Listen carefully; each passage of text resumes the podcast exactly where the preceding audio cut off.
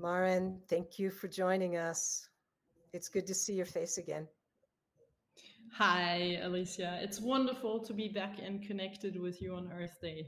Happy Earth Day to everybody. Happy Earth Day. Happy Earth Day. Mm-hmm. Okay, so tell us where are you? So originally you're you're from Germany. So you're here in the States, you've been here for a few weeks. Where are you right now? I am currently at Woodstock and I'm actually in the Radio Woodstock uh, conference room. This is why I'm having such a fancy interior behind me. Um, we had our uh, Earth Day talk live a, a, little bit earlier. That got broadcasted already. So they allowed me to hang out here for the next presentation with you guys. Wonderful. Thank them for us, please. Definitely. Right. So you have some things you wanted to share with us. Um, should I just bail on the screen right now and uh, leave you to it, or how do you want to move move forward? Um, I would, if if possible, um, I would like to uh, pull in my presentation. I will be um, telling a story, um, basically a visual story that I want to share with everybody about the indigenous voice, and also about hemp as a compass back to nature.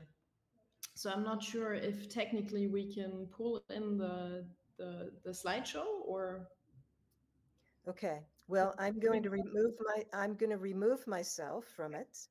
Okay. You can start talking, and eventually, hopefully, we will get that slideshow up and running. that that sounds good. But I can also do a little intro without the slideshow. That is not a problem. There you go. There you go. Okay. All right. Well, hello, everybody, and a very happy Earth Day to all of my sisters and brothers globally out there. And I do want to say, and I know it's been said before, I do hope that we have a worthy reason to be celebrating Earth Day every single day. I think this is what we ought to be doing. And um, just today, as I was uh, getting done with my radio interview here at Woodstock, I was actually taken out on a little hiking trail um, and it was one of these moments that really reconnected me to the story that I want to share with everybody today, which is basically we we walked by this 10,000 year old indigenous culture that now is flooded by a reservoir, which is the Esopus people here in in Woodstock, the, the reservoir that's there. And this really kind of tied in for me um, to think about you know why i'm presenting you the story that i want to present. Obviously i'm no you know i i didn't feel entitled in the beginning to actually talk about the indigenous voice but alicia actually uh, reconfirmed me and and encouraged me to do that um, because in it was in 2017 I actually got a wonderful chance to live with the Sami indigenous people. And I think that's a good intro where we don't really need the images yet. So I'll be doing this really quick while hopefully Mikey can pull up the, the presentation in the background. Um, so the, the Sami indigenous people are our European indigenous people of the North. And when I say North, I specifically do not say of only Norway, Sweden, Finland, and Russia where they live, because their lands are called Sapmi, and Sapmi really extends over all of these four countries in the northern part. And um, it was in 2018 that I was actually going up to Kiruna in Sweden to have a um, to do a, a, documentary about the the Sami. And this is when I got to know. Meantime, a wonderful friend of mine, um, Lennart Pitja, who runs the the Sapmi Nature Camp up in the basically above the Arctic Circle.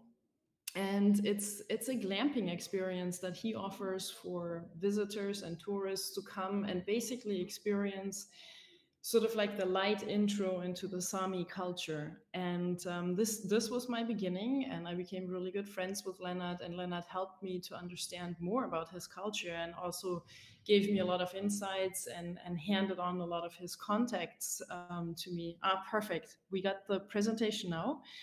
Um, Mikey, if you can, can you pull it up in the full screen?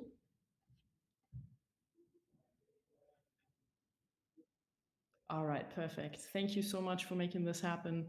I, I will have to say that I I didn't make it very easy on the back end of the tech team because I literally just stepped out of the emergency of a hospital. So my file was not sent when it was supposed to be sent. So I take full credit and I'm saying a big sorry, but I'm glad to be here and sharing this despite despite the fact. and um, Mikey, whenever you can, uh, maybe forward to the next slide.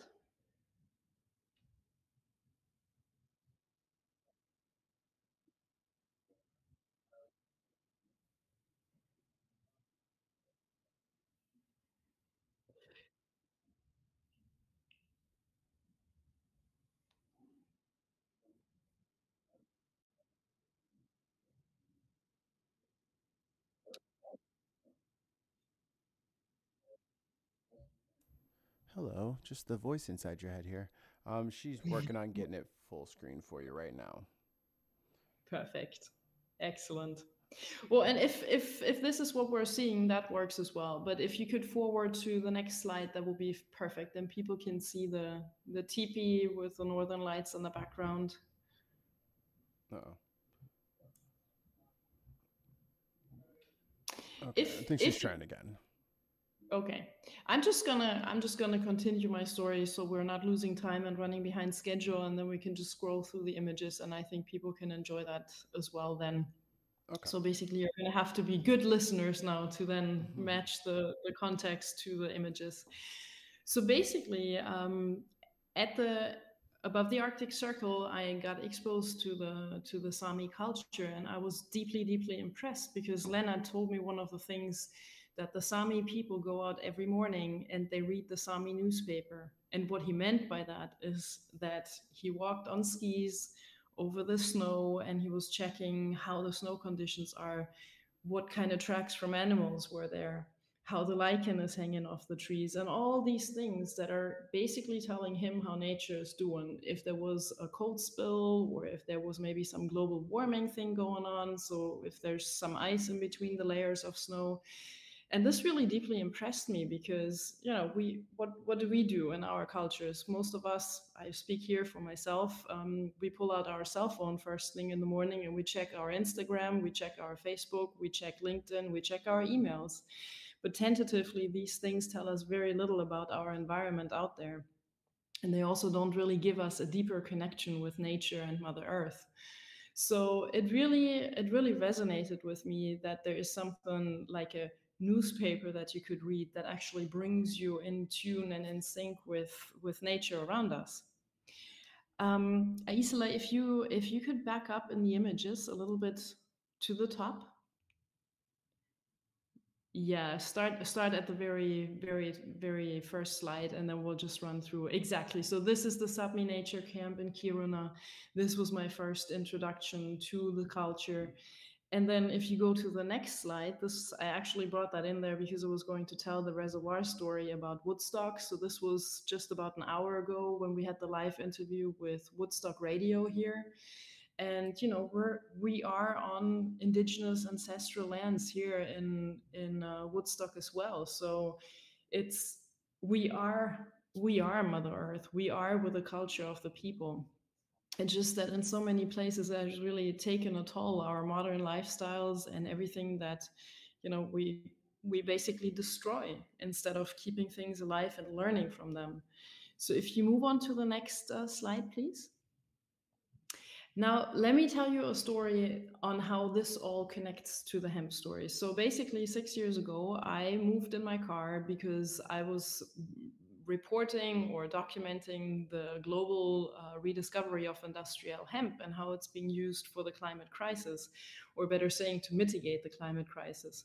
So I, I lived in my car. I had a pretty simple lifestyle. There was no water, there was no electricity, there was no you know, sanitary um, facilities or anything and basically drove through um, most of the 26 countries I visited for this project. I mostly visited in my car, not all of them. If you go to the next slide, this was one of the places, Mongolia, where I did not go in the car, but actually on train. And um, so basically, I was learning from this hemp plant, and this was becoming my roadmap, my compass back to nature, because I was realizing that you can clothe, house, feed, heal people with this plant. and then eventually i of course had to always make that adjustment and see how how is that actually used in our you know global climate and socio-ecological crisis and if you go to the next slide um, now we're going back to the Sami, and we're actually here. We're in, in Norway, in Drevsjö. And I was invited to join one of the reindeer herding events, which are the really, really big events in the Sami calendar because they have to, the, the, the reindeer are pretty much wild animals that are still belonging to people. And they definitely are the livelihood of the Sami people. So they herd the reindeer together twice a year and then they basically decide which animals get slaughtered and when you look at arka arka is the the sami name for grandmother grandmother is standing in this big corral and looking at the reindeer and despite her age um, arka is close to 100 years almost um, she had a very fine sense for for knowing exactly which reindeer are the best to survive in nature but also which ones are the best to be adapting to all of the effects of the of global warming, of the climate crisis, because there's food scarcity for these animals. Unfortunately, a lot of the old forests are being uh, plowed away by the by the forest industry, and we use them for paper, for packaging, due to uh, COVID, actually, all of these demands on paper products in general have unfortunately gone skyrocketing. So, you know, from pizza boxes to delivery boxes to any food being delivered in, you know, paper. Um, um, I'll say utensils or boxes or packaging. So all of this is forests that are actually taken out from Scandinavia, taken out from Central Europe. And most of these forests, and we tend to forget that, they're not plantation forests. They're actually primary forests that serve biodiversity. And in that case, for the Sami, they contain the lichen that the reindeer feed off exclusively during the wintertime. So since lichen is becoming rare because these old growth forests are disappearing, if you can kind of forward to the next slide, please. Um, you can now see, you know, people, the Sami basically have to collect the lichen now in the summertime to then be feeding their reindeer during the winter so that they, they're not starving. The food scarcity for the reindeers doesn't only happen because of the, of the um, you know the the what's it called? The deforestation of the forests but also because of cli- of the climate or the global warming. With the global warming what happens is that oftentimes even above the arctic circle you have rainfalls in the middle of winter and they put a thin layer of ice in the middle of the snow and oftentimes that prevents the reindeer from being able to smell the lichen. If you can advance one slide please um, so you can you can see that reindeer uh, feeding off the lichen, and the bag in the front is basically where they collect the lichen to then make sure that the reindeer don't starve. But oftentimes these animals just run on their food and they just simply can't smell it, so they don't know that there's actually food right underneath them. And that is something that's definitely happened with global warming more and more.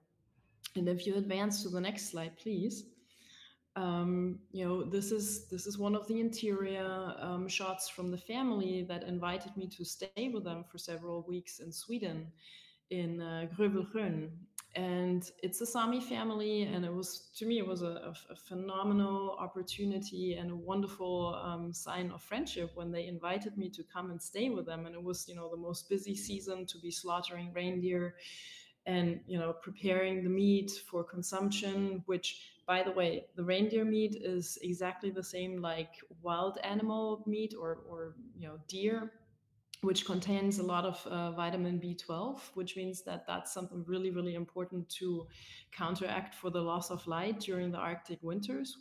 They are very, very dark, and usually you don't have much sunlight at all. So I was I was allowed to stay with uh, Helena and Peter for several weeks, and it was quite telling to you know learn on a daily basis what they're struggling with. It's the, the, the fighting against predators. It's the fighting against the forest industry that keeps negotiating, but then also not waiting out the evaluations that are done by the forest bi- biologists to actually save old growth forests. So if you advance one more slide, please um, what we're seeing here is actually a lake that is not completely frozen over, which you know the image looks beautiful, but actually this is a very, very big threat for the reindeer as well, because as soon as the the temperatures doesn't don't drop anymore to the point where the entire waters freeze over completely the reindeer also can't migrate across the lakes. Now they have to take a much much longer route around the lakes. Oftentimes these um, these routes are, are how do you say crossed by by heavy uh, traffic uh, roads which means a lot of the reindeer get killed by cars you know hit in the night. I mean they love to be on the on the roads because the roads actually contain the salt that people put on the roads to keep them from freezing over. So that's what the what the reindeer then like to lick. And so they're standing in the middle of a road where they surely don't belong but this is probably the only place where at that point they're finding any food so if you go one more um, slide, please, the next one. So what we're seeing here is actually one of these, you know, primary old growth forests. It doesn't look like the classic Amazon rainforest where you have huge, you know, the, the biomass, leaves and everything. But these forests are tentatively 650 years and plus. And that's about what it needs for a reindeer to really be able to feed off the forest. And if you go to the next slide, we will see the, um, the, the, forest biologist uh, Sebastian Kirppu. Um, he's from Sweden as well, and he has actually closed shoulders with the Sami and in order to help them. So he does a lot of inventories from forests. And what you see on the right hand side is a teeny, teeny, tiny lichen that with bare bare eyes you can't even see. It's a teeny lichen that, that grows on uh, burned wood. So you know it's been hardwood because that wood didn't burn away during a forest fire. And then they take hundreds of years to form. Now, this lichen is actually a real good indicator plant to show that this is a very viable uh, biodiversity forest and that it's not allowed to be plowed down. And Sebastian has actually been able to save quite a lot of the, the endangered uh, forests for the Sami people so that they can actually you know, continue grazing their, their reindeer there during the winter time.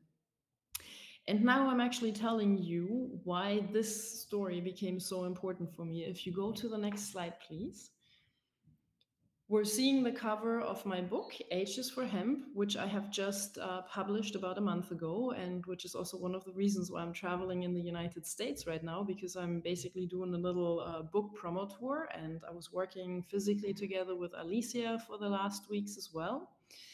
And there is a chapter in this book that basically contains this entire story about the Sami, but that's not all. It actually inspired me on developing a whole paper with a German paper company, uh, a special hemp paper that I could print my book about hemp on. So it's basically a book on hemp printed on hemp. And if you go to the next slide, I do want to kind of give you guys a little nerdy fill into the, the background structure of this book, which will also tie it in with the Sami people. So Sami people um, any indigenous people. And this, I think, is really also the message of today's um, Earth Day talk talks that you know the, the indigenous wisdom is something that we can use so well to solve our modern problems because if you look at the donut economy um, uh, model from kate raworth you will see an inner and an outer circle the outer circle is uh, basically showing all of the planetary boundaries going from land change to global warming, climate change, ocean acidification. You can see them. And then the inner circle is what humanity needs to not be living in poverty. And um, one of the Sami people I met during my travels up north told me that it was Elemerete. And she told me that, you know, we Sami people actually live the most sustainable lifestyle. We live the green deals of this world. And that really struck a note in me. And then I kind of researched what the green deals are all about to then put it into correlation with what the Sami basically have as their ground structure to, to life. And if you look at it, it says water, energy, housing, network, political voice, all these things that are comprised of the inner circle of the donut and it's really true the sami you know they they live and they feed ecologic. Their reindeer are never transported to slaughterhouses. They're actually herding them together and then they're slaughtering them right on that location where they come together. So there's no additional transportation. There's no stress involved for the animals before they get killed. Um, it all happens pretty, you know, and of course it's not natural, but it's it's a very decent and, and dignified process that they undergo. And if you go to the next slide, um, each chapter of my book um, is actually comprised of one of these inner circle topics. So the tree free uh, paper, the T is for tree free, is actually telling that story about the Sami and how this inspired me to develop hemp paper. Because I figured, you know, if if our paper consumption is so lethal and so um, detrimental on indigenous populations and and also on the on the livelihood of them, then I cannot afford to print my book on, on hemp because basically I'm trying to solve or come up with solutions for the socio ecological crisis. I do not want to be part of feeding into the problems anymore. If you go to the next slide, um, one of the leading questions in this chapter was really why is paper so bad for the environment? And this is when you go to the next slide. Uh, pretty easily uh, explained in this infographic. Um, about 63% of all our papers are tree based.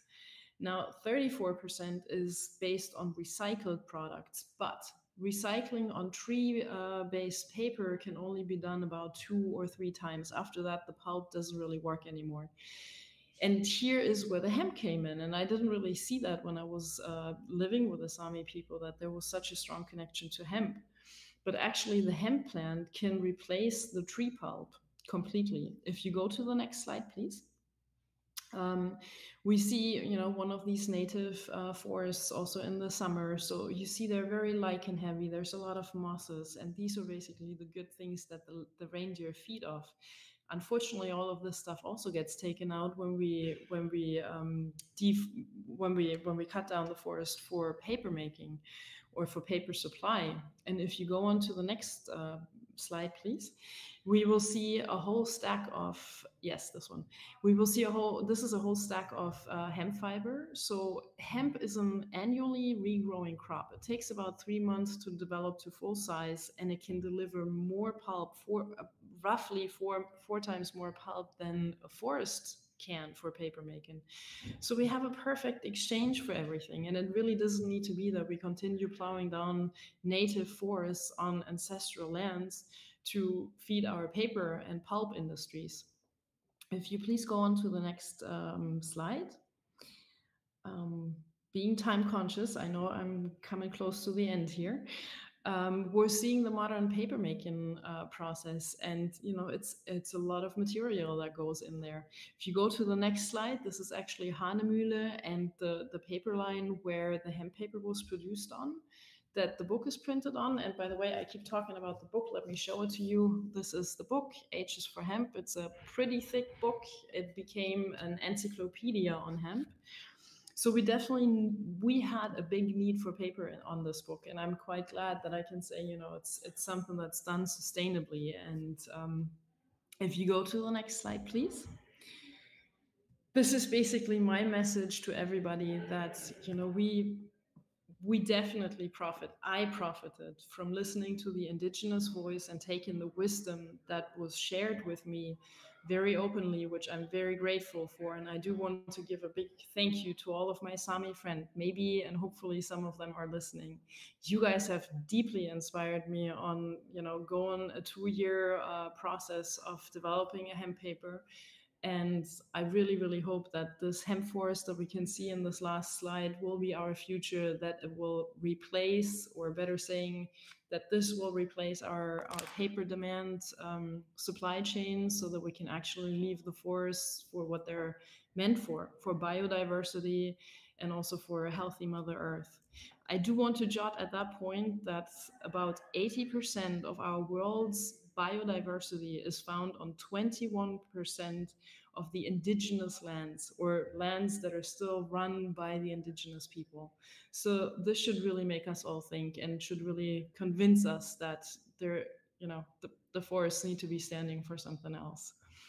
And on that note, I will be closing. If you want to put in the last slide. Um, this is how you can find me on my website. You can also um, look for me on Instagram and Facebook and follow my journey.